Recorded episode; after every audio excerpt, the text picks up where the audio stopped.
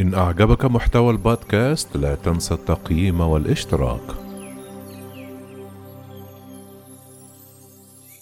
إمكانية محاكمة أسماء الأسد في بريطانيا وسحب الجنسية البريطانية منها.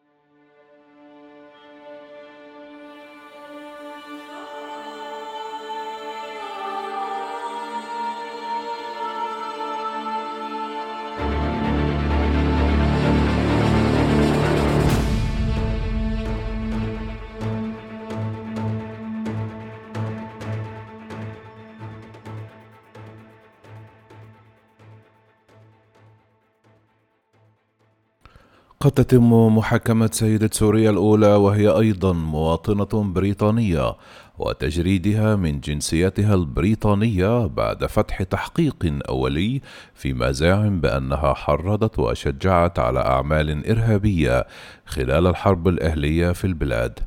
أسماء الأسد البالغة من العمر 45 عاما انتقلت إلى سوريا بعد زواجها من بشار الأسد عام 2000 وألقت خطابات دعم للقوات المسلحة السورية. استهدفت القوات السورية المناطق المدنية بما في ذلك المستشفيات والمدارس بالبراميل المتفجرة والأسلحة الكيماوية والغارات الجوية والمدفعية خلال العشرة سنوات الماضية. وصنفت الحكومة السورية كدولة راعية للإرهاب من قبل الولايات المتحدة. فتحت شرطة العاصمة تحقيقا أوليا بعد أن أرسلت غرف القانون الدولي ومقرها لندن أدلة على قوة السيدة الأولى في الطبقة الحاكمة السورية والدعم الصريح للقوات المسلحة السورية وذلك بحسب ما ذكرت صحيفة ذا تايمز. وإذا تمت مقاضاة أسماء الأسد فسوف تنضم إلى شخصيات مؤثرة أخرى في الأنظمة الاستبدادية التي واجهت العدالة في المملكة المتحدة.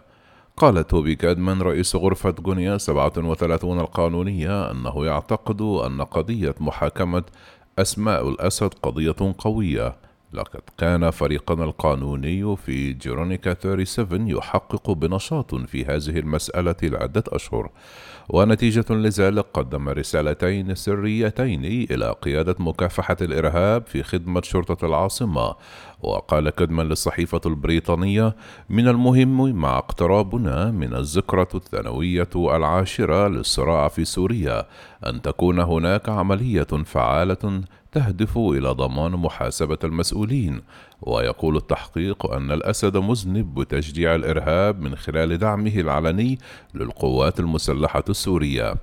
وليس من الواضح ما إذا كان المدعومون يرغبون في المضي قدما في محاكمة غيابية ومن غير المرجح أن تتمثل السيدة الأولى لاستدعاء المحكمة في المملكة المتحدة. ويمكن إصدار نشرة حمراء من الإنتربول مما يعني أنها لا تستطيع السفر خارج سوريا دون مواجهة الاعتقال.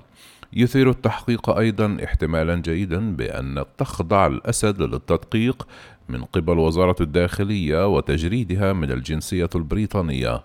وقال متحدث باسم ال MET يمكننا أن نؤكد أن وحدة جرائم الحرب التابعة لل MET تلقت إحالة في الواحد وثلاثون من يوليو من عام 2020 تتعلق بالصراع السوري المستمر.